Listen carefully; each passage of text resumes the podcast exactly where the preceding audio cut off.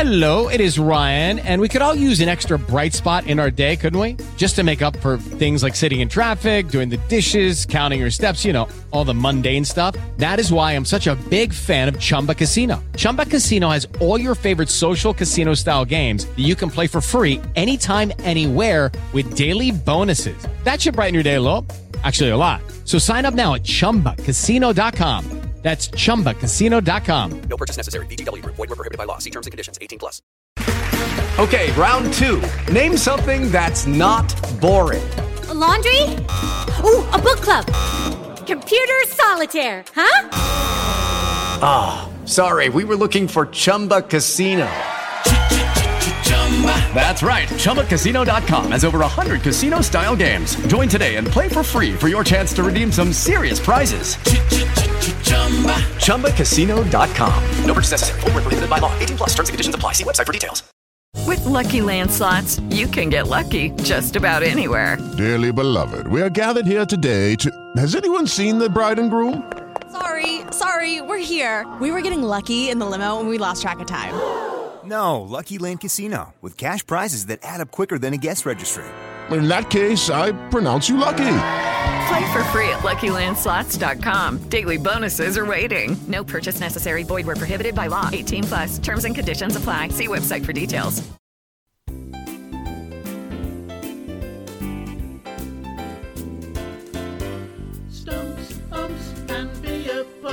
Welcome to Stumps, Umps, and Beer Pumps, a podcast for you, the players, supporters, and the hard-working volunteers that make our glorious game from the lowest to the highest levels in the UK and beyond. We at Stumps, Umps, and Beer Pumps have now teamed up with Derbyshire County Cricket Club to promote cricket at all levels across the county and wider regions. I'm Rick. I'm here with Ian, Richard, and Neil as we take you on a journey around our home here at Winshill Cricket Club in Burton-on-Trent.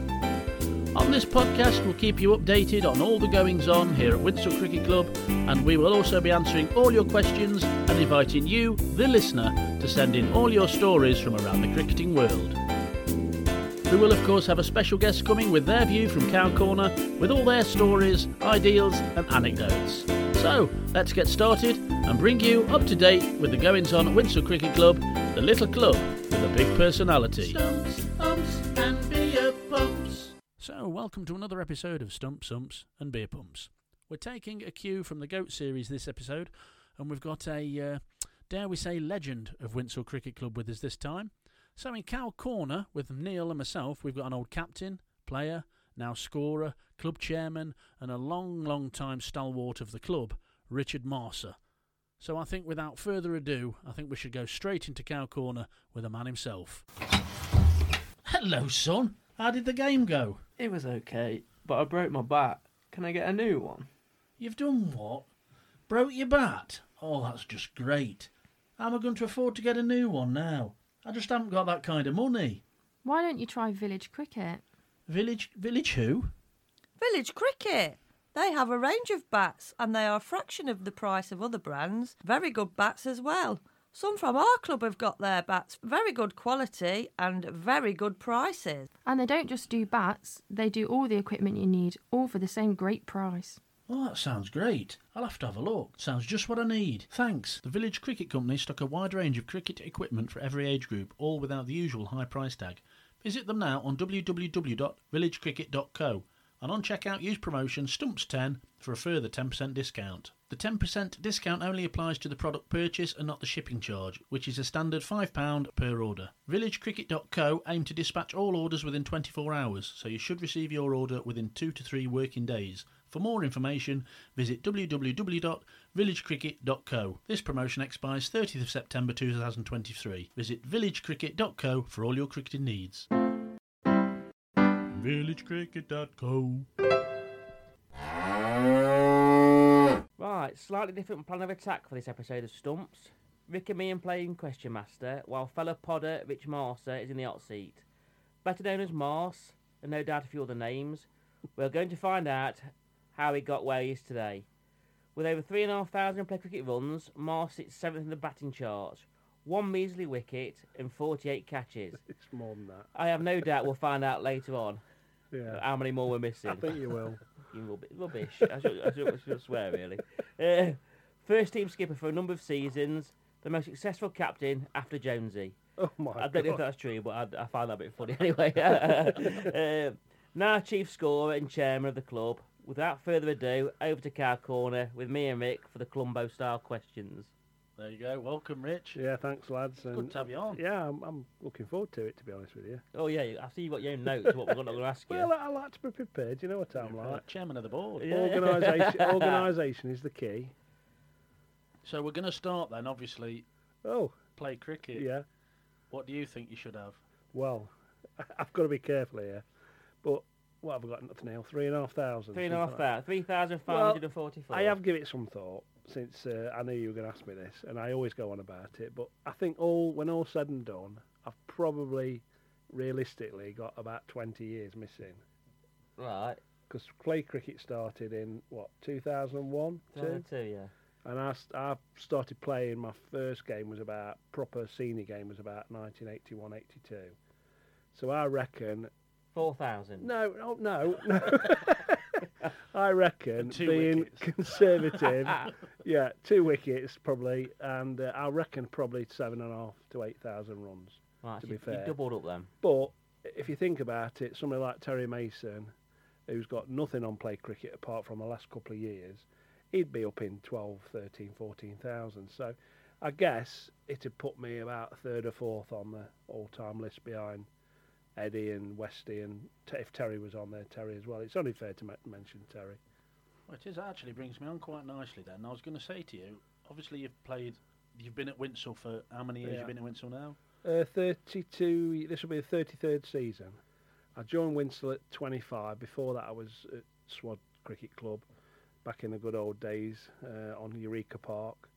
Uh, I joined Swad in 1990. Uh, sorry, joined Winshill in 1990, uh, and I've been uh, been there ever since. So 30, 33 years this year. So in them 33 years, then, who's the best players that have come, been and gone? Oh, God, you've gone straight into it I there, have mate. straight haven't in. Yeah, Best so- players you've played with. Best players I've played with, obviously Terry Mason. Uh, Eddie is right up there, obviously.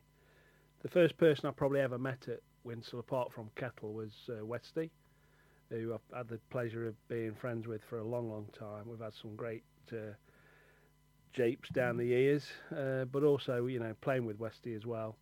Uh, it's been great. And it, when I first started at Winshill, he only played Sundays, which I think he alluded to on one of the previous pods. But uh, another great friend of mine down the years was Alan George, absolutely fantastic bloke, and it was a great sad loss when we lost Alan, uh, who passed away actually on the field of play playing for the seconds. But what a lovely bloke! I loved Alan to pieces, and uh, it looks like we're going to get his son David back playing uh, this coming year, so that'll be a bit of a circle Yeah. that completes. But yeah, there's been some other good characters. Uh, people like you know going back to Derek Rankin back in the day, uh, fiery character, but uh, you know on his day he could be brilliant. And then you look at the other people like Keith Goodin and John Clarke who would bat for 45 overs for 45 runs, and you know Keith Goodin batting with about six pound fifties worth of ones and twos in his pockets, and you just call him jackpot. And then other players that have come and gone. Obviously, uh, the man sitting next to me, Neil Winfield.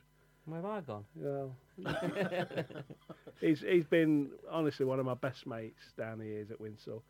Funniest bloke I know, and uh, he's a he's a brilliant cricketer, and he loves the game. He he, he gets so you know into it, and uh, hates missing games. So sorry, Joe, if you keep taking him to these Oh, shows in London. Listen to this anyway, so you can what he no, no. and then other people like Steve Jackson, Australian lad who played for Windsor. you could smash a ball. Oh, God, I could go on forever. Anthony Adams, Fester, Dave Taylor, Kamal, obviously.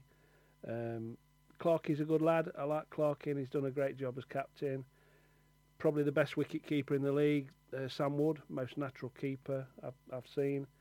And other people like Mella, Ian Mella, who's just funny as and he's doing a great job with the juniors now. And uh, probably missed somebody off here, but finally, I'd just you know probably say somebody like Mick Causer as well because people forget that Mick played for the club. He was a wicket keeper back in the day for the seconds, but more importantly, he's been our groundsman for God knows how many years, and I've got huge respect for the man. I, I, I love him to pieces, and what what he does for our ground when people walk on our ground and see that see the club looking like it does, it's it's fantastic. So why would you? Why did you pick Winshill after the luxury of Eureka Park? What was the reason behind Winshill? Blimey. Well, I became I started playing at uh, Eureka Park when I was about 17, 16, 17. Made my debut there. It was the old Burton League. Um, in fact, I think it was the old Derby County League back in the day, and then we joined the Burton League. And uh, quite quite quickly, I'm, I've always loved organising, and I, I became captain quite quickly. I, I was captain of Swadlincote Swad um, at the age of 21, and very quickly I started doing everything. So I was doing the ground, I was doing organising the tees, and by the age of 25, it was just getting too much. So I went to a meeting one day, and I just thought I've had enough. I need to just go and play cricket somewhere. I knew John Kettle he's been a mate for many years since uh, we're about eight or nine or something like that. And uh, I rang him up, said I went to looking for any players. Went to nets, got peppered by Tim Haynes in the nets, and uh, made me made me debut for the first team. In them days, you had to wait to get the newspaper on a, I think it was a Friday night to see if you're in the team. We used to pick the teams on a Wednesday, drop them off at the Burton Mail office. No internet, no phones, no nothing. And then you bought the Burton Mail on a Friday night and uh, you realised you was in the team. When I saw I was in the first team, I was absolutely made up, to be honest with you because Winshill was a bit of a step up. Were they short? Yeah, I think they must have been short. Yeah, yeah.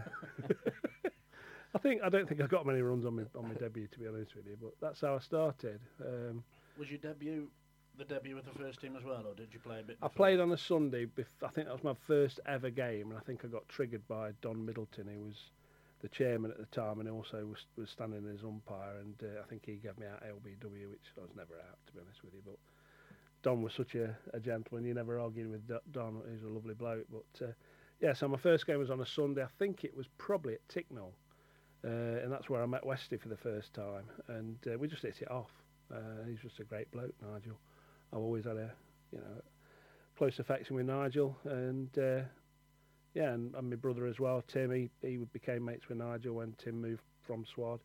Left arm bowler and right-handed batsman. He was a good player. Tim was, and the three of us knocked about together. Stumps, umps, and beer pumps. So, what would you say your favourite game you've been involved in for Winshill? I know he's going to ask me this now. I think you probably know the answer. My favourite game was um, we played Medina, 2005, I think it was, and um, Kamal was actually playing on the opposition, so he was playing for Medina.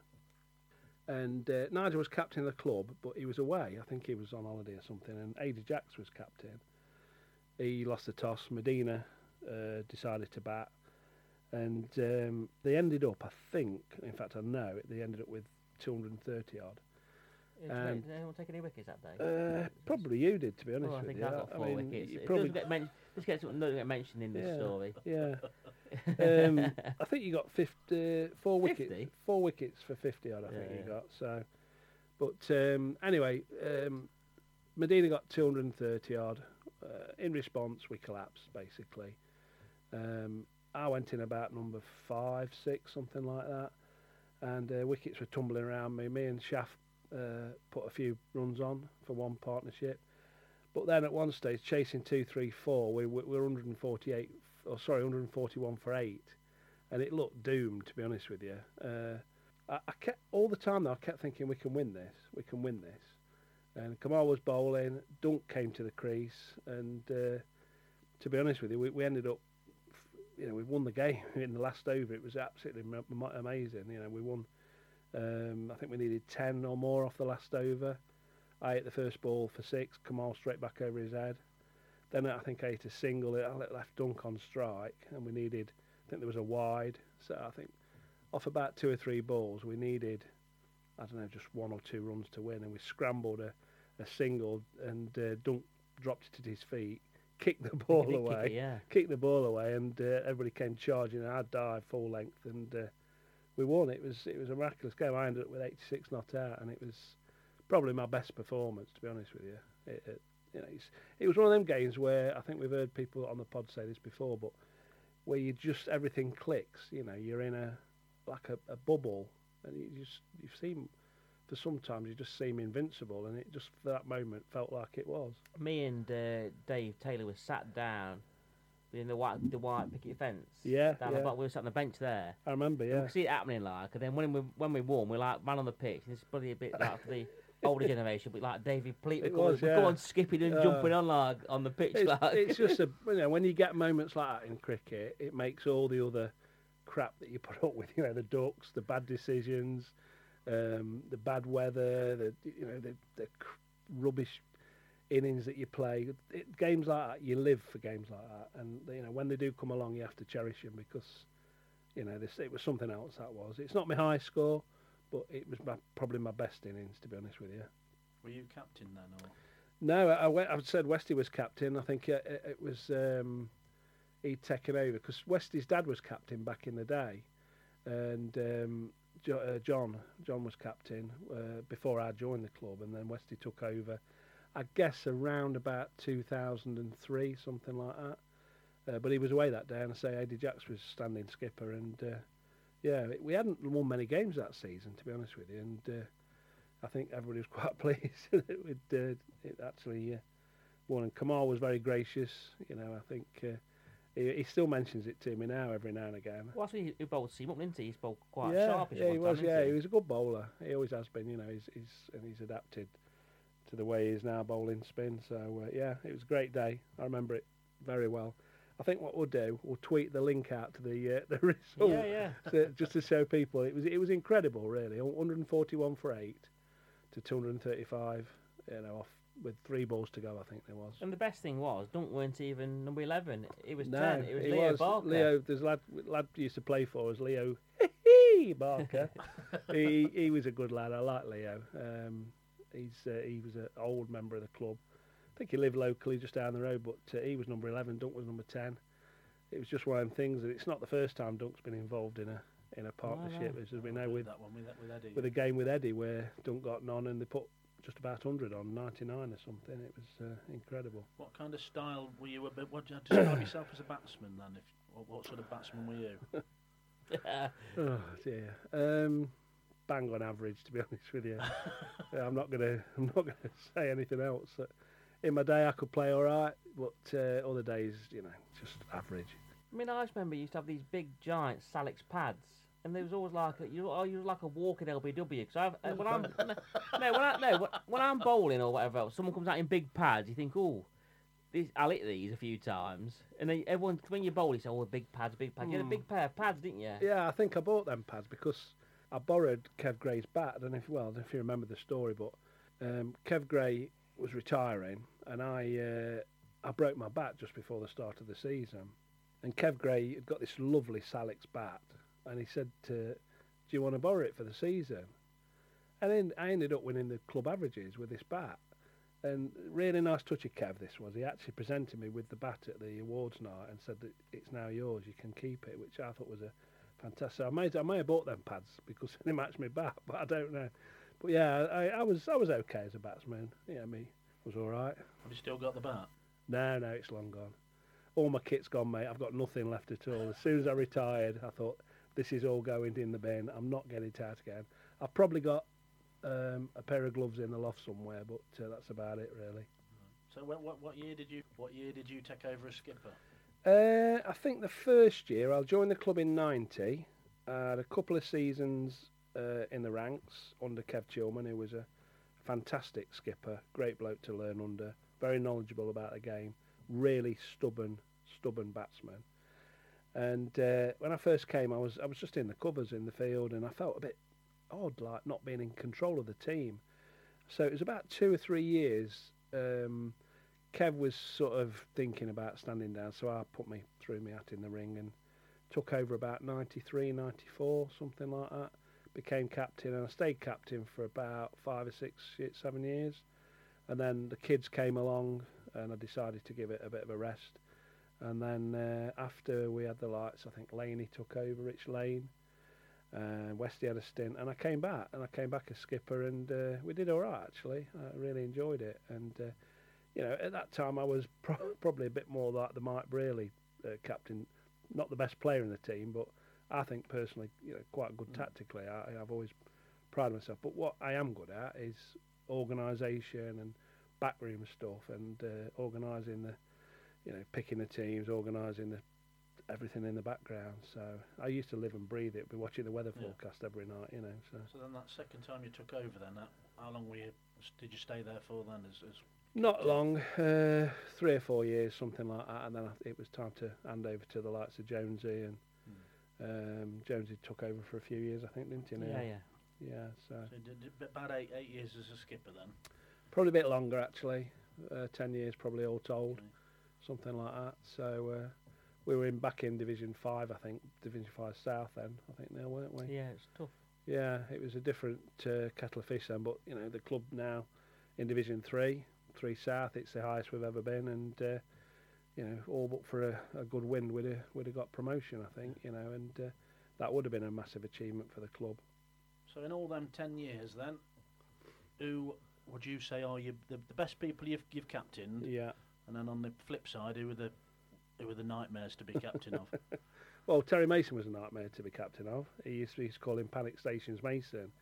It, it literally, if he was in a close game, Terry would be down at third man or at first slip, and he'd be saying, "Richard, Richard," you know, just saying, "What, what could I do?" I mean, I was trying my best. I was putting the best fielders in the best position, doing the bowling changes, but he'd always panic, no matter if the game was close or you know you're going to win easily. Terry would panic. So he was a bit of a nightmare. But having said that, he was a great bloke to, to bring on to bowl. You know he could put it on length. Um, Daz Inwood, unbelievably difficult lad to, to captain. Lovely lad, and, and you know we get on really well. But took him off from bowling. He'd kick his cap all the way to the boundary, we've had some right up and a down as me and Daz. But one thing I've always done is stuck to my guns. You know, it's it's my decision as a captain to uh, to take a bowler off or change the batting order or whatever, and I'll always stick by that. And I've always been my own man. I'm, not been one of these people who necessarily listens to the outside influences. Yes, I want advice from the likes of Eddie or you know senior players, but uh, yeah, um, Daz was a bit of a, a character. Westy difficult because he couldn't field. You know, you couldn't put him anywhere. But then you go back and look at players like Adam Campion, literally where'd you put him in the field? I mean, I, we played a game at, uh, I think it was Little Eaton, and uh, it was a second team game. I was playing, I think, because I broke my finger and gone down to have a few games. And he dropped a catch at gully. We moved him to point. He dropped a catch at point. We moved him to cover. He dropped a catch at cover. And he kept going. And we dropped a catch at extra cover. He dropped a catch at mid off. it was just horrendous. I mean, how'd you, where'd you put people like that? But uh, again, a lovely lad, and he'd, he'd his enthusiasm was fantastic for the game. But yeah, I think we had a game at Etwall, didn't we, Neil? Once where uh, it was it was the lad who dropped about nine catches in that. Oh, it was uh, Adam Wadsworth. Adam Wadsworth. Oh my God, he was only a young lad. I went in the dressing room. He dropped about eight catches himself, and um, I went mad in the dressing room at, at tea time. I felt bad really because I shouldn't have done it. Made him cry. Mate, uh, probably did, but Yeah, it was. it I was was fuming. 16, I was fuming. and then the other one who who is my best mate, really, apart from Neil uh, Kettle. We've got this love hate relationship, and uh, we, we've had some unbelievable ups- about his timekeeping. Well, what was that story? Where was it? Uh, Alvaston and Boulton. Oh my God! We, we got to Alvaston and Boulton, and uh, there was ten of us there. In fact, I think there was nine of us because Peter Stones Yeah, was coming late. late, and uh, John was keeping. Uh, come kick off, it was nowhere to be seen, and I rang him. I said, "You're right, John. Are you on your way? "Uh, I'm just on the M1." I can't tell you what I said to him. I said, um, "M1."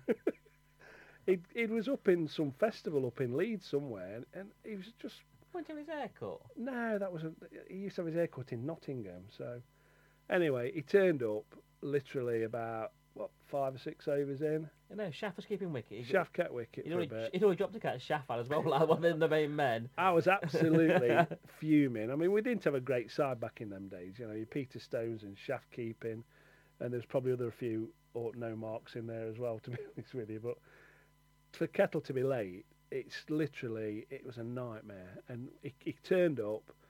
He ran into well, he didn't run. He gently walked into the pavilion. Took ages to put his kit on. Came sauntering out as if tomorrow would do. And I, right, okay, uh, I'm a keeping.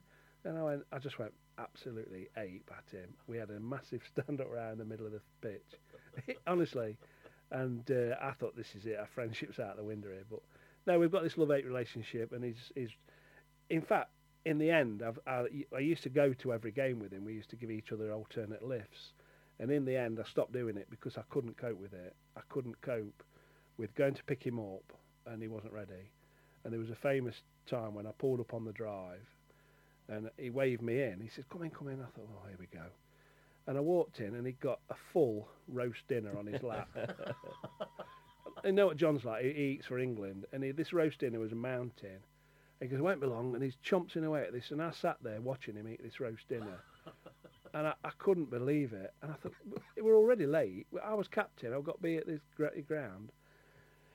So anyway, he's still eating his dinner. Finishes it. Took his plate into the kitchen. He said, uh, "Won't be a minute." I went, "Where are you going now?" He goes, "I've just got to go and pack my kit." I went, "I'm going, John. I'm going." So I left the out. I went and sat in the car, and he was ages. I sat on the drive, and my neck kept turning my neck around looking for him. Anyway, he um, he came up the drive, put his kit. I, I'd opened the boot ready. I, everything was ready. I opened the boot, put his kit in the boot. He goes, "Won't be a minute. Won't be a minute." I went, what, "John, what are you doing now?" He goes, "I'm just taking the milk in for Julie." I went, "Fuck the milk." you know, probably have to cut that one out, Rick. But that's how that's how he used to get. that's how he used to get me. Have we got a bleep machine? What Well, we'll a have to we'll have to no leave that in. It's it's a com- comedic effect. But, but yeah, so yeah, everybody thinks that me and John are at each other's throats all the time, but it's friendly banter. I love him, and uh, yeah, so he was difficult. The best people to captain, um, somebody like uh, was pretty good because he'd do everything for you. You know, he'd he'd, he'd try his hardest. Um, who else? I suppose Neil. You know, he'd come on and bowl whenever you asked him to. Um, I don't think I think Eddie's Eddie's good to captain. He, he likes to have his, you know, say his piece, and uh, but he won't be offended if you you don't take advice. So uh, yeah, those sort of people have been good to captain down the years. And what would you say your toughest opponent would be on, on opposition? Probably somebody like some of the overseas players that we've come a- come up against, like the fast bowlers. Uh, who was the one they had at Rolleston? Is Jamal was Jamal. it? Jamil Jamal. Uh, he was fast. Um, What about the Ambry one? Um, Draycott and Ambry. yeah, I did all right against him actually. I didn't didn't Jones hit him on the roof of the pavilion or something? no, I think I think Westy did. but Yeah. We had, we had this time at. Uh, Oh, God, we used to muck. ab- We used to muck about in the changing rooms. Obviously, you can guess. And uh, we- Initiation yeah, we had ceremonies, like a pylon, and um, for, some, for some reason, he had the quick ball. It's West Indian, didn't he? Was it? What was his name? I can't think what his name. He was quick. Someone will know his name. Yeah, he was quick. Pedro. Was it Pe- Pedro? Pedro de Silva was it? De Pizzo or something. Yeah, Pedro De de Pi- Pizzo. yeah, yeah, that's it, yeah. And we, we were mucking about in the changing rooms, and we had a pile on and mucking about. And then uh, a few wickets had gone down, and Jonesy come walking out with a flat cap on. He was in about 17, 18. and I was at the end and said, Jonesy, you got a flat cap on. And what happened was, he put his helmet on and it got crushed in all the melee. he just come out, didn't he, with a flat cap Yeah. on. I mean, that change room at Drake and Amory weren't the biggest anyway, No. and uh, all the bags were in the middle, and I think Jacko was on the bottom of the pile, and we just literally piled on. But is that the game where I was on the boundary? Or is that, that where Sherby had his Leslie's It belt? might have been. We, we, we Sherby's elastic went in his in his whites, and so um, Leslie, his his partner, I don't know if she's his wife at the time, but she'd got one of these women's white belts, like little thin white belts that women. and he put that round his waist and went out with it. We had a few incidents at Draycott, to be honest with you. I mean, there was that one where Mella squirted bloody salad cream in My pocket. my pocket. I was stood on the um, balcony just having my tea, and my pocket was full of salad cream. I was Mella, and then there was that time when I was feeling it third man, and I kept thinking, please don't come down. You know, when you're young, and when, you're, when I was a kid, I loved to field, and I loved the ball coming to me. But by the time I got to about 40, I just thought, don't hit the ball to me. Please don't hit the ball to me. And when I was down at third man, it was about last ball of the match, I think, of the was, innings, yeah. last ball of the innings. And of course, what they do, flicked it down to third man. I went down long barrier, missed it completely. Ball went through me, trickling to us. I'm on all fours, crawling after the bloody ball, and, and all these lot are laughing. Stumps, umps, and beer pumps. Hello, it is Ryan, and I was on a flight the other day playing one of my favorite social spin slot games on chumbacasino.com. I looked over the person sitting next to me, and you know what they were doing? They were also playing Chumba Casino. Coincidence? I think not. Everybody's loving having fun with it. Chumba Casino is home to hundreds of casino style games that you can play for free anytime, anywhere, even at 30,000 feet. So sign up now at chumbacasino.com to claim your free welcome bonus. That's chumbacasino.com and live the Chumba life. No purchase necessary. Group. Void were prohibited by law. See terms and conditions. 18 plus. Judy was boring. Hello. Then Judy discovered ChumbaCasino.com. It's my little escape. Now Judy's the life of the party. Oh, baby, Mama's bringing home the bacon. Whoa, take it easy, Judy. The Chumba life is for everybody. So go to ChumbaCasino.com and play over 100 casino style games. Join today and play for free for your chance to redeem some serious prizes. chumba ChumbaCasino.com. No purchase necessary. Void were prohibited by law. 18 plus terms and conditions apply. See website for details.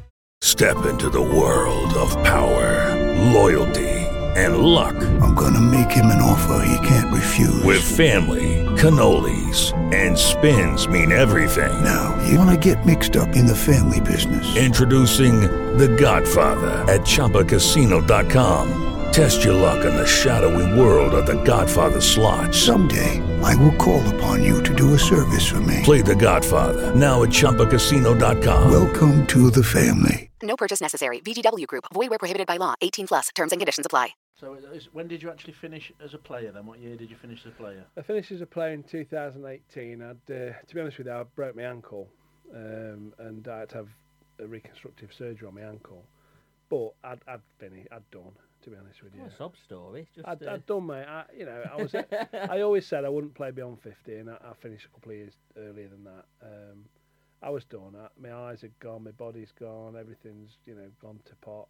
But breaking my ankle was a big thing, um, and to get it to have it reconstructed, that was took a lot of getting over. So I finished playing, and um, I think it coincided with um, Pete Barnett, who was the scorer for the first team, had passed away, and uh, I said I'd take over as scorer. And uh, main reason for doing that was to basically stay with the lads, because the one thing you miss when you retire Yeah. is the dressing room crack. You know, it's the it's the you know you miss the cricket, of course you do. You miss travelling to other clubs, which I love meeting other people. But the thing I miss the most is the crack in the dressing room, and by being there as a scorer, I can still experience a bit of that and see the lads on a regular basis. But one thing I said as a, as I became scorer was that I wanted to have the best conditions in the scorebox. So we we built a new scorebox, we had laptop scoring, and everything was digitised. And um, we had an electronic scoreboard, and then eventually, in the last couple of years, we've had the uh, the camera as well, the, which we live stream all of our home games. So it's developed, and I wouldn't have it any other way because it's an important part of the club. You know, and when not, we're not just there for, for, for our scorer, but we're there for the opposition scorer as well. So creating a welcoming environment for the opposition, I think, is massively important. Yeah. And that's something I love to do. I love to welcome the opposition captain, scorer, umpires, and make sure they're all comfortable coming to our club as well. I think for any uh, welfare officer listening, I don't, I don't know what he means by the crack. I mean, I'll literally get there, put my bag in the corner, probably get the Gideon Bible out, Yeah, and then right, uh, yeah, sit yeah, down, and then I'll yeah. have a cup of tea, and I don't know what he's on about. So well, this these crack days, thing, I'm not these used to days, what he's about. these days of welfare and safeguarding, you do have to be a bit careful. But you know as well as I do, now, we've seen some things in them, in them dressing rooms. We've had some initiation ceremonies and God knows what, and uh, it's just great fun. And, and it sounds daft, but playing Chase the Ace, it's just fantastic when it's raining. It's just brilliant, and we have so much laughs with that sort of thing, don't we? Mm. You know, and uh, it's just the crack you have in the dressing room, and it's the same across many team sports. It must be the same in. Well, I'm not sure it is in the same in football, but rugby would be probably a similar crack in the dressing room. You know, the camaraderie. It's a long day, probably isn't a bit it? different. It's a long day. You're with each other, each other's pockets from Yeah, twelve yeah. o'clock till probably. I mean, the sensible ones are going straight after the game, but the non-sensible ones is staying out till twelve. And when Yeah. we was younger, we were going to town and you to two o'clock in the morning. Yeah, so yeah. that's You- like every you, you become a family, don't you? Yeah. That's more, more We are. sensible. w- The, I think one of the best things that, that's happened at Winshill is back in the day when I came started at the club. The the club was two almost two clubs. There was the first team, and there was the second team, and never the twain shall meet. You know, they were very separate. So the second team would always go. They they were, they were a lot older, to be honest with you. Uh, like an Alan Tonkinson and Dennis Eden, and you know they were they were they were nice guys, but they they never sort of crossed over. There was no sort of um, camaraderie between first and second. And when I became captain of the first team, it coincided with Dave Cook becoming captain of the second team. And me and Dave were mates anyway, and so I think naturally the club came together a bit more, and it really was a different atmosphere. And we all started going out, we all started socialising a lot more together, and I think the club benefited from it. To be honest with you, Yeah. We've obviously got a deep love of Winshill and deep love of the club. So when you finished in 2018, became the Mm. scorer, what prompted you to now be the chairman? Well, I, I- I've always wanted um, to be involved in the running of the club.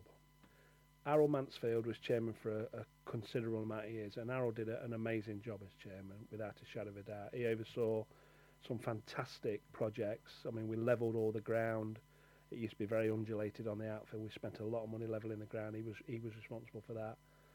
Uh, we had a new pavilion, which was a National Lottery grant, so we demolished the old pavilion. That was a fantastic time, knocking the old pavilion down. It was real fun. And then Harold oversaw the building of the new pavilion, so he did a great job. Harold had some personal issues, it's without you know question, and it was getting to the stage where we'd almost, I think, come to a, a bit of a hiatus with the club.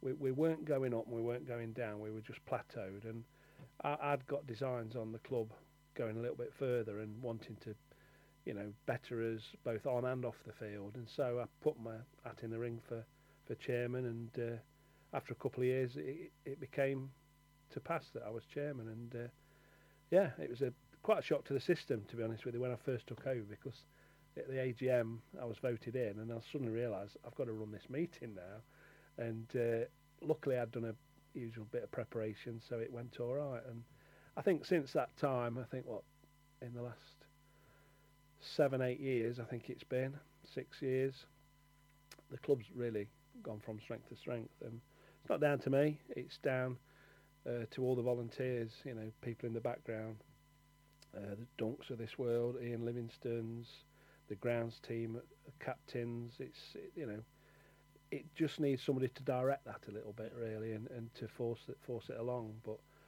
um, the club's, I think, now in probably the best state it's ever been in, playing wise, off the field, financial. Um, having the bar's been amazing for us. Um, I look after the bar now, and that's been showing profit of ten grand in the last couple of years, and uh, it's going from strength to strength. We just need to get a bit more volunteers and a bit more outside people, if you like, parents of juniors, wives, girlfriends, you know, involved in the club a bit more, not the the usual suspects. Because most clubs have this; they have the usual suspects that do everything at the club, and I just want to widen the the volunteer base a little bit to uh, to try and get more people doing some of the work, and that's one of the reasons we're trying to change the structure of the club from a, a flat top structure with about 13 of us cronies on the committee down to subcommittees that look after the playing side, the ground, facilities, um, and and basically a selection committee as well. So hopefully that will go through in the next few months. Yeah, I was, was going to say that then. As, as, as chairman, what aspirations have you got for the club? What, where, where do you see the club moving? What, where do you want it to go? Yeah, well, uh, junior cricket is the key, to be fair, and we've got to continually backfeed the junior cricket. So if we've got a regular influx of juniors, and then they can go on to, to first of all hardball cricket and then seniors, um, then that's that's where we should be. But to develop the club, the All Stars and Dynamos has been a massive boom for us. We've gone from, I think Livo would tell you this, we've gone from half a dozen juniors several years ago, and we've got over 80 juniors now. We've got a fully uh, functioning women's team playing softball, and hopefully they'll develop on. And then this next season, 2023, we'll be introducing a third team. Um, I hope it goes well. You know, I think uh, it's going to be a challenge, uh, but it be hopefully bring some of the players on that, some of the juniors that need some first team, sorry, need some senior cricket. Uh, so the club's in a great state. My ambition is to have the first team in Division Two and the second team in Division Four, and to to lessen that gap between the two teams. Because if you do that, it, it's not so much of a jump when second teamers have to come into the first team, and all, equally, if play if first teamers drop down, it's not playing to a lower level of cricket that's you know they're going to stay interested. You know if they're playing more competitive cricket. So we've got first team in, in three, we've got uh, second team in six, and we're going to have the third team in Division nine, ten, Ten, I think it? it, ten, I think it is. Yeah, so they'll be playing on an artificial pitch, which is not ideal in my opinion, but it's a start, and uh, we'll strive to look for a, a, a ground with a real, real turf pitch when, if and when we can. A bit of a, a link back to um, this podcast, though. Yeah. Uh, we, me and Rich decorated the the kitchen. Yeah. We had a new kitchen in COVID times, and me and Rich decorated, and that's why I come up with the idea of this podcast. Uh, it was a bit like uh, Twiggy and uh, Jim Royle, weren't we? We were a bit, yeah. painting, painting the thing, and then Is it Mambo number five? yeah, we'll, do- we'll have a podcast. Bit of that old yeah. But if uh, Professor Whitted listened, listen to this, was two metres apart at all time, so We were. We never. We never. this. Yeah, yeah. I mean, Neil's right. We're in the data. I think we were both on furlough at the time, Yeah. and uh, we'd had a new pavilion when it, the redecoration to the tea room and kitchen and everything. And so me and Neil decided that we'd spend a couple of weeks down there. And as you do, you get talking, don't you, Neil? And uh, we'd heard Anton, uh, Anton uh, from Williams. Yeah, he'd done one. He does one Brewers, for yeah, Bernard one, didn't he? does Burton Albion one, and Neil said, "Have you listened to Anton?" I said, "I'd not listened to it, but I did."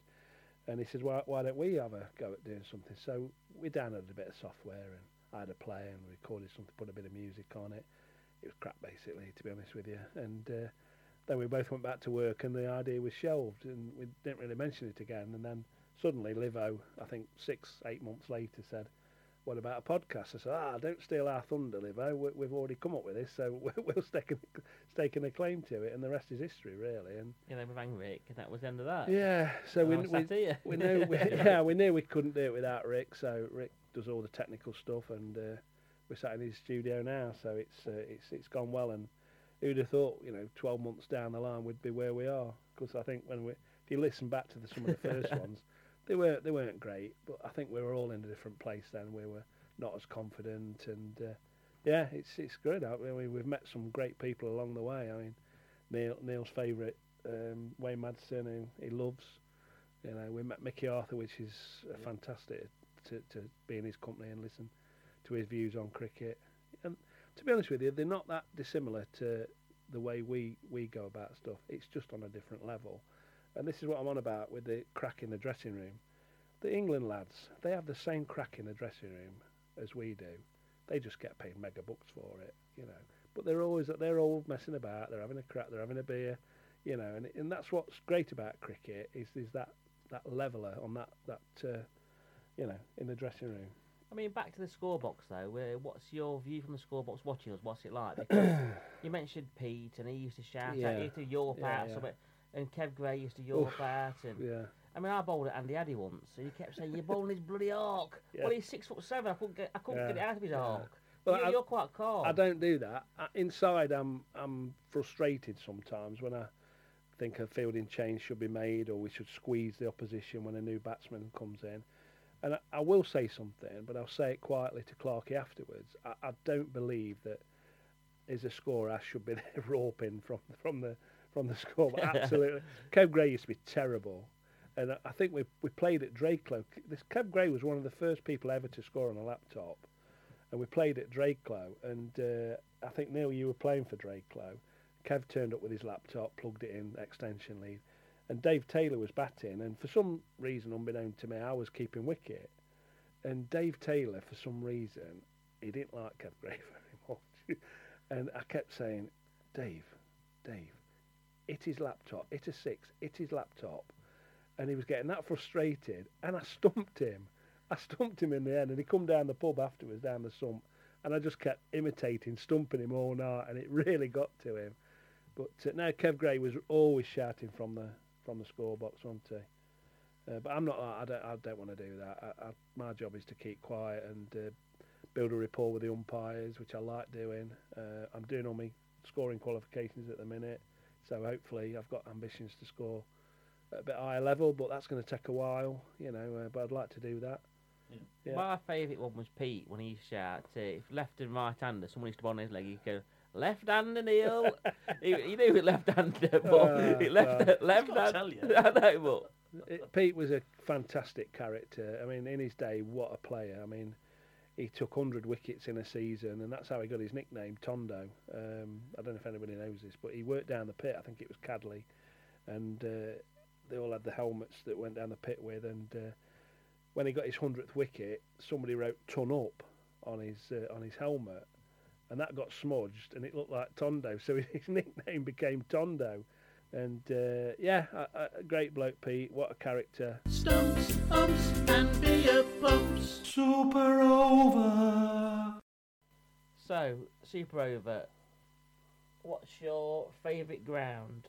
Favourite ground is um, Kensington Oval, Barbados. Absolutely amazing place. Especially um, back in 1991 when I first went, it was a proper ground, not the concrete jungle it's become. Favourite batter? Favourite batter, David Gower. Favourite bowler? Without a shadow of a doubt, Neil Winfield. My very, very little friend and funny man. Making, And me, You're in make- again. making me blush. Great bowler. You're in again, Neil. You can bring Neil on at any crisis and he'll, he'll keep the opposition quiet. Cause a crisis. Yeah, cause a Uh, crisis. favourite tipple? Uh, any real ale, none of this Ponzi lager rubbish. Tea item of choice? Well, I, I, I had come up with the usual Battenberg, but to be honest with you, I do quite like a, a tuna and mayo sandwich on brown. To be honest with you, yeah, we'll stick with that. Tuna sandwich on brown? Who sees that? Anyway. Yeah, well, uh, yeah, everybody's different, Neil. Sporting hero, cricketing or otherwise. Christian otherwise, Eric Cantona. End of story. Ooh la la. There you go. Ooh la la. Super over. Stumps, umps, and beer pumps. well, I just I just thought about this now. We played away at Sut- Sutton Bonington.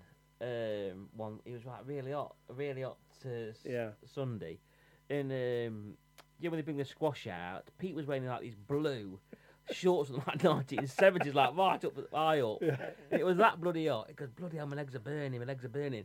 And he poured all squash over his legs to cool it, to cool them down. Next minute, now they've gone all sticky, all fucking bees and wasp all around his legs. Well, he used to put Oslinament on all the time. He used to stink the when he was playing. When he was playing, he used to uh, stink the change rooms out with his liniment. But there was a famous game where we played at Trentside. Do you remember when um, Pete was actually I was captain and Pete was working shifts and he turned up a bit late. It was about an hour after the start, and I'm not sure he should have come on to bowl, but I brought him on to bowl and he got about six wickets. Anyway, uh, last man coming for uh, for Trentside, it was Gordy Brake. Do you remember it now? Yeah. And in them days, and I think it still happens, the sun drops down behind the sight screen at Trent at Trentside, and uh, Gordy Brake said, "I can't see, I can't see. The sun's in my eyes." Anyway, Pete says to him, "Gordy, bat from memory." Pete ran in, middle stump, cartwheel out of the ground. He went wrong memory.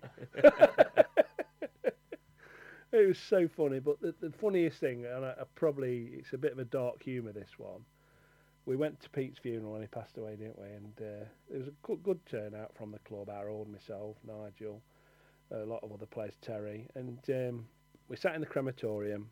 And uh, the vicar did his bit, said his piece, and uh, just as the curtains, he said, "We now dedicate Pete's body." Da da da, and uh, just as the curtains started to close in the crematorium, somebody's phone went off, and it went wah wah wah.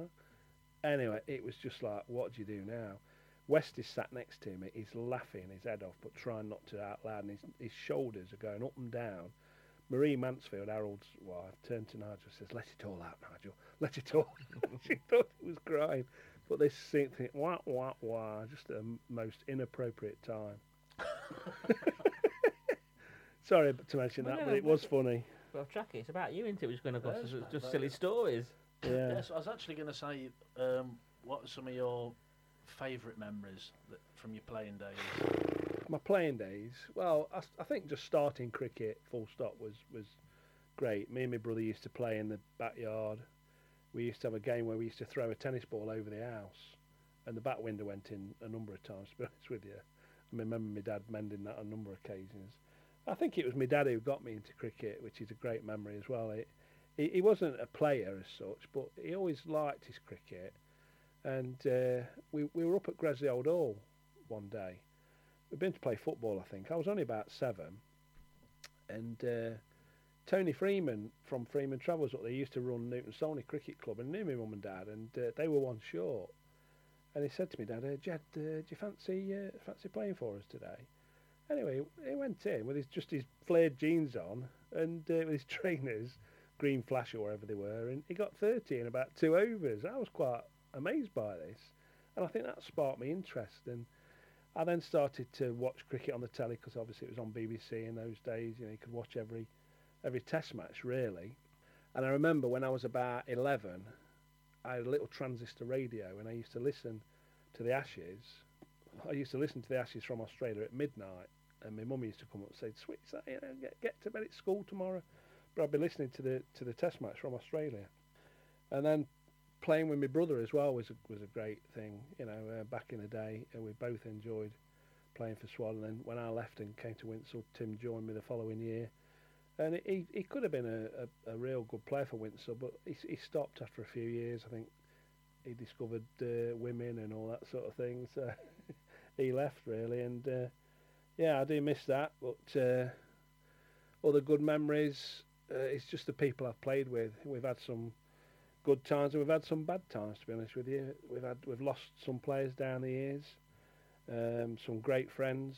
You know, people like Matt Elson, who we all miss terribly, and Steve Simpson and Alan George, who've just been big parts of my life, and uh, you know they're no, no longer with us, and that's a sad thing. But you temper that with all the great memories that we've had, the funny times, the stag do's we've been on, which you can't really mention, and the great nights out, and uh, yeah, just just good times, just good times.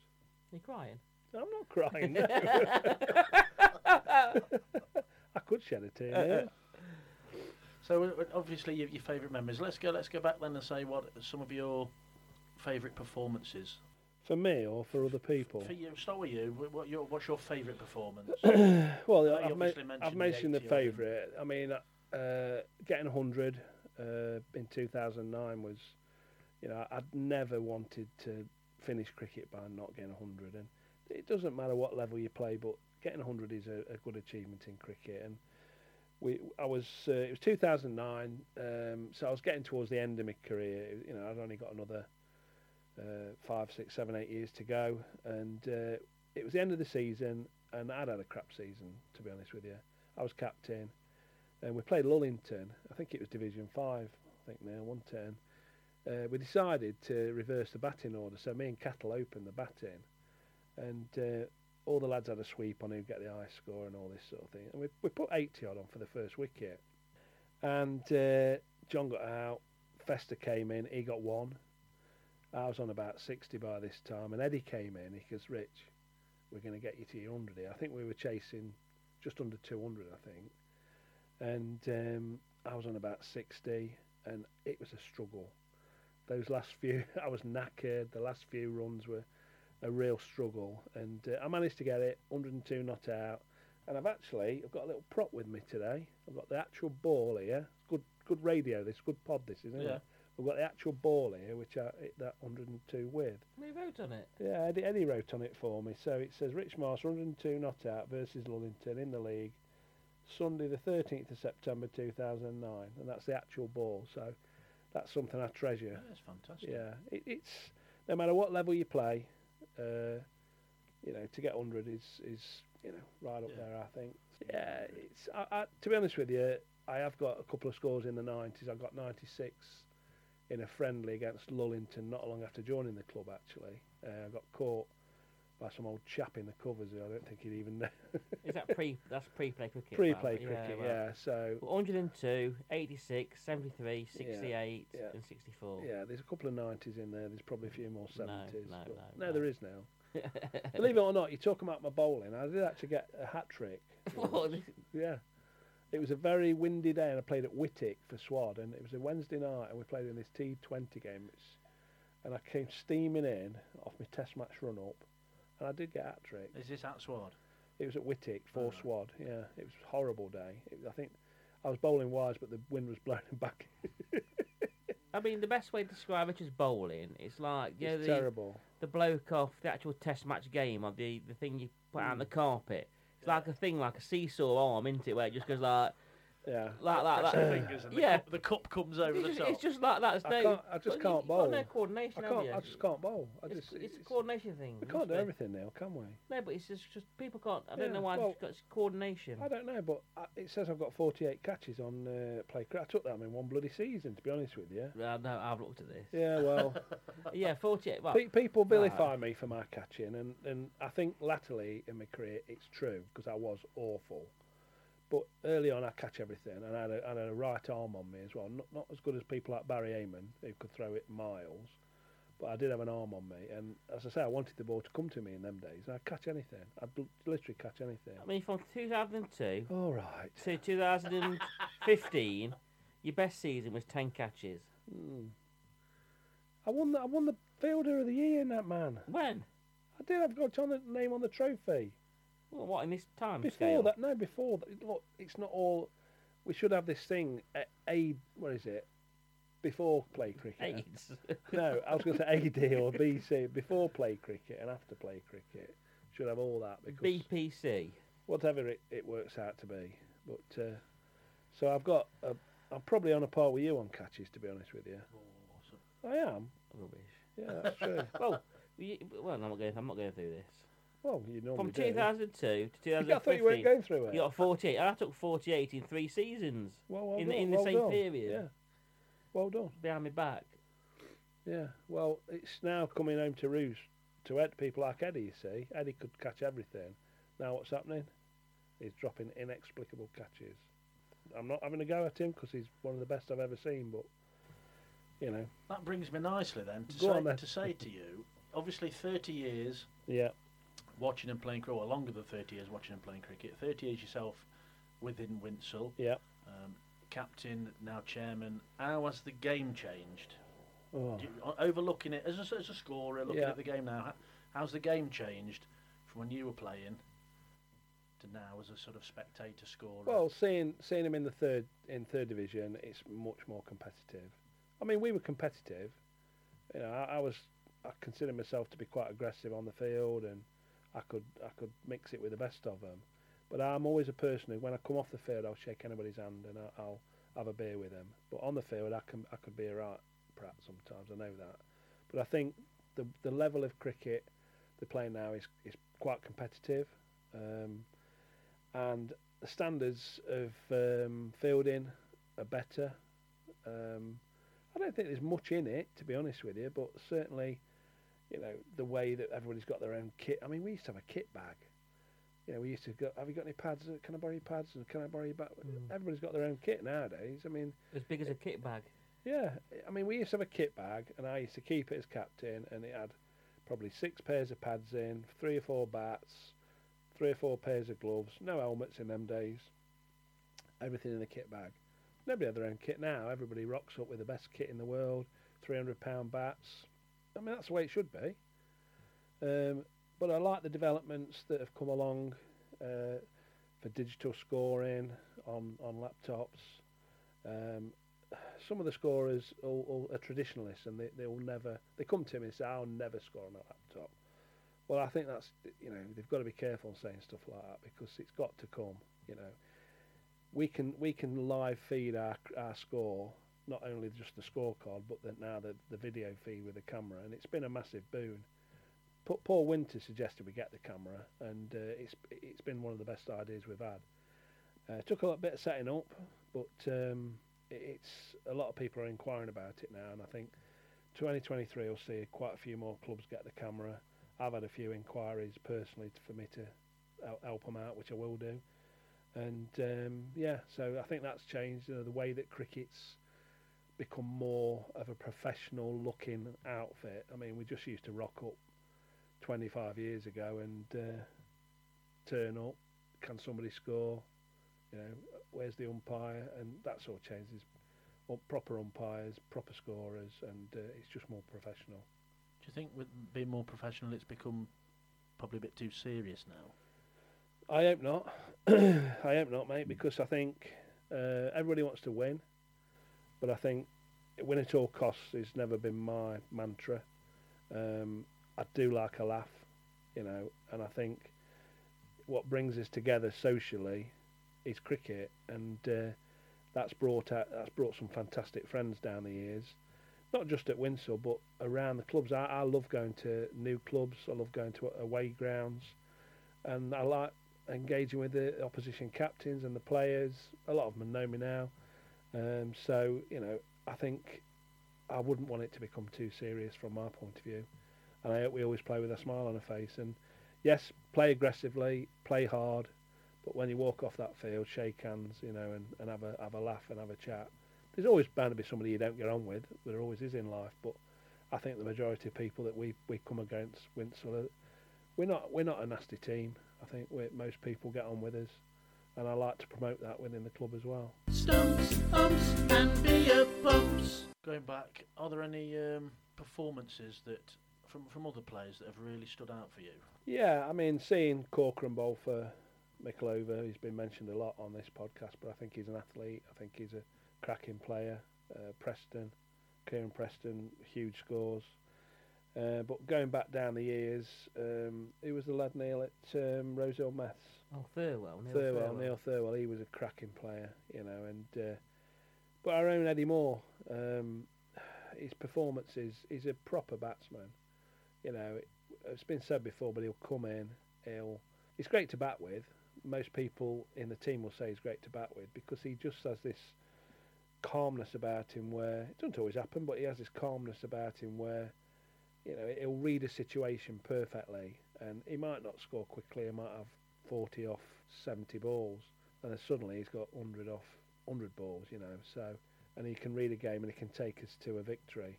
So Eddie's been a, a great player. I've known Eddie since he was nine years old, and when he was used to be a Tory boy. Uh, I've known him for a long while, and uh, I've seen him grow and develop in, into what he is now. So, all the players, I mean, there's been so many. You know, people like Dave Oates, uh, Orowis, Tomo, some of the Tutbury lads going back years, Matt McGibbon, all these players who you come up against. Uh, it's too too numerous to mention, really, but it, it, and you still see them now, and you will still strike up a conversation with them. That's what's great about local cricket, I think. Have you got any sort of regrets through through what you've done? And now, now as chairman, are, are, are there any regrets? Anything that could have happened that hasn't, or things that have happened that you possibly regret effectively? Um, I, I don't tend to regret things, to be honest with you, because I think it's a wasted energy. Um, there's things you may do differently, but I think if you regret anything, you know, I'd rather just get on with it. Things have happened that I don't like. As I say, we've lost people that I wish we hadn't, but they they make you the person you are, and I think they give you life experiences. So I don't regret anything. You know, um, I just look forward. I'm now working in cricket. You know, I'm getting paid to work in cricket. I've always said that I wanted a job in cricket, and I, I did have a job in cricket for many years, but I didn't get paid for it. But now I'm working for Staffs Cricket as a community and club development officer, and I absolutely love it. And it's getting me involved every day uh, with clubs that I already know, but more importantly, clubs that I'm beginning to learn about as well. Clubs up in Walsall, um, Wolverhampton, Sandwell, East Staffs, South Staffs, all over that I'm getting to know. And uh, yeah, so I'm I'm getting paid to play to involved Well, I was going to touch on that. I was going to obviously you know your, your job at Staffs Cricket. What what is it that you do there? What's what's your role within Staffs? Yeah, well, uh, my role is club and uh, community development officer. I look after about 50 to 60 clubs um, and their requirements around club mark, safe hands, so all the uh, the legal mandatory requirements that are involved in running a club. I organise the cup competitions for the juniors, so the county cup, under 11s, under 13s, under 15s. That's just being organised at the minute. Uh, I organise uh, an under 1900 competition, which took culminates in a, a finals week in August and September ne- uh, this year, under floodlights at uh, JG Meakin Cricket Club in Stoke. And I also organise the English Schools Cricket Association tournaments.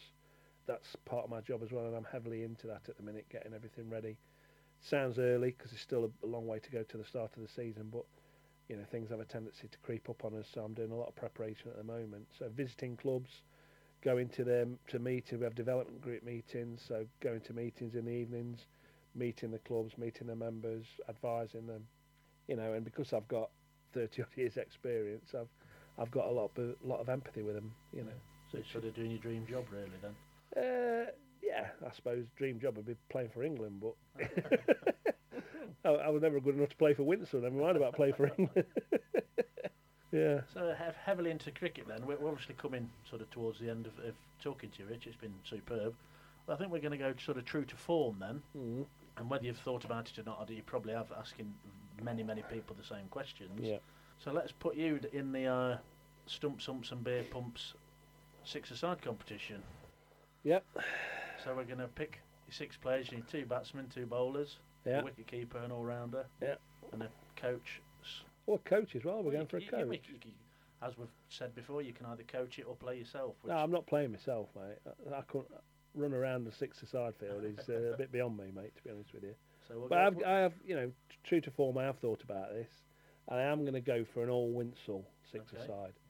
I haven't come up with this coach yet, but I an will. All, an all-time Winshill. Or all modern- time Winshill, Okay. the, the people I've played with. So my, my two batsmen, uh, and I've already mentioned these, is Terry Mason and Eddie Moore. Okay. They will be the two batsmen. Uh, Terry being able to bowl as well, uh, um, so that'll be good. Bowler, Neil Winfield. Oh, you're in, Neil. He's got to be in. Winshill Goat. And the other bowler that I'll have in there, he'd run through, well, he'd, he'd do anything for you. Alan George, great person and somebody who I, I, I miss tremendously. He'd be my, my uh, second bowler and also could bat as well. And uh, all rounder, Anthony Adams, brilliant cricketer. And my wicket keeper, there's only one, Sam Wood, just natural with the gloves and, and a destructive batsman when he wants to be. And I'll coach him, why not? I'll give him, I'll I'll give him the tactics. Fantastic. It's been absolutely superb, Rich, chatting to you. It really has. I've really enjoyed it, lads. It's been different, hasn't it? It has been different. I was actually going to just say though, obviously all the podcasts we've done. What's your favourite one? Who's your, who's, who have you enjoyed talking to the most? I really enjoyed talking to Mickey Arthur. Wayne Madsen was our first, I think he was the first pro- proper player we interviewed, wasn't he, Neil? And the thing with, Wayne, he was very gracious, very gracious. I've said this before, but he walked in the room. We were in the media centre at Derby, and he walked in the room, and there was there was me, you, me, Rick, Neil, and Livo, and I introduced everybody once. I just said, "This is Rick. This is." Neil." We had him for an hour and a half, and at the end of the interview, he went, "Thanks, Rick. Thanks, Neil." And I thought that was sh- sheer class, to be honest with you, that, that he remembered our names. I say Mickey Arthur's right up there. I did enjoy the the Dunstall podcast with uh, James and uh, Martin on. That was a good one. Um, and I've quite I've quite liked listening to the sort of views of some of the other Winshill lads who you don't normally hear a lot of, the likes of James Johnson and uh, Lee Gunton, who I thought came across very well, and some of the tactics that they talked about. They're obviously cricket lads, you know, and they know the stuff. So it's good to know that we've got those sort of people at the club. Yeah. Fantastic. Well, we'll, we'll uh, let you crack on. Obviously, a true Winshill legend. I don't know about that. We, we uh, can't we can't say goat, but I think I think I think a legend comes Yeah. in.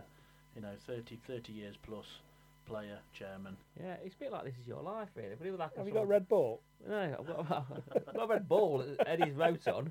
There's something turning the room. Uh, yeah, it's been good. Um, what can we say? To, what can we say about it? I mean, you might as well sign off of it. It's your famous saying now. I mean, Well, I don't know how this has come about. yeah, back to this. Adam. You've got your, like, you've got your own uh, got his own catch. catch- You've got your own catchphrase. catchphrase now. I don't know. I can't think how I ever said it for the first time, to be honest with you. But I suppose I better say it again. Ciao, brethren. Cheers, Rich. Cheers, Thanks. Rich. Thank you. Stumps, umps, and beer pumps. Absolutely super. Thanks for that, Rich. It was really great having you on. It was great to talk to you, and it was nice you were able to come on and have a chat with us. Right, so just to let you know, Winter Nets is getting closer and closer. Nets will be starting on Monday nights, starting February the 6th, down at Pingle School. Uh, juniors will kick off proceedings on the night at, from 7.30 till 8.30. All help with the juniors will be gratefully received, I'm sure. Uh, and then seniors will take over 8.30 till 9.30. So get your kit bags out the shed. Hopefully all your gear is free from mouse debris. Uh, just ask Eddie what that's like. He's quite the expert. so get yourselves down 6th of Feb, loosen up your limbs and get your muscles ready and get ready for the 2023 season and Nets is underway. So that's Monday nights, 6th of February. It all starts down at Pingle School. So get yourselves down there. Also, we've got a quick mention anyone wishing to sign up, any juniors, any new seniors, any ladies wishing to join the club, then uh, or any all stars want to get signed up for the coming season, make haste. Stop thinking about it if you should do it or not. Just get it done. Just send any inquiries to winshillcc1881 at gmail.com. Uh, someone will respond to you and point you in the right direction, and we will get you playing. So, thanks to Richard, thanks to Neil, myself. So, until next time. Stump, beer pumps. So that's all we've got time for for this edition of Stumps, Umps and Beer Pumps. Thank you to our special guest today. If you know someone at your club that wishes to come and have a chat with us and talk about your club, then please email us on stumps, umps and beer pumps at gmail.com. Also, please like and subscribe, and also you can follow us on Twitter. If you've got any questions, any stories, or any funny anecdotes, then please again email us on stumps, umps and beer pumps at gmail.com. We hope you've enjoyed our tour around club cricket life. So please join us again for more of the same. Thank you very much for listening. This is Stumps Umps and Beer Pumps. So until next time, there's your one for the over. Stumps, umps, and beer pumps. Sports Social Podcast Network. Hello, it is Ryan, and I was on a flight the other day playing one of my favorite social spin slot games on chumbacasino.com. I looked over the person sitting next to me, and you know what they were doing? They were also playing Chumba Casino. Coincidence? I think not. Everybody's loving having fun with it. Chumba Casino is home to hundreds of casino style games that you can play for free anytime, anywhere, even at 30,000 feet. So sign up now at chumbacasino.com to claim your free welcome bonus. That's chumbacasino.com and live the Chumba life. No purchase necessary. VGW Group. Void were prohibited by law. See terms and conditions. 18 plus. Stump, stumps uh, and beer pumps.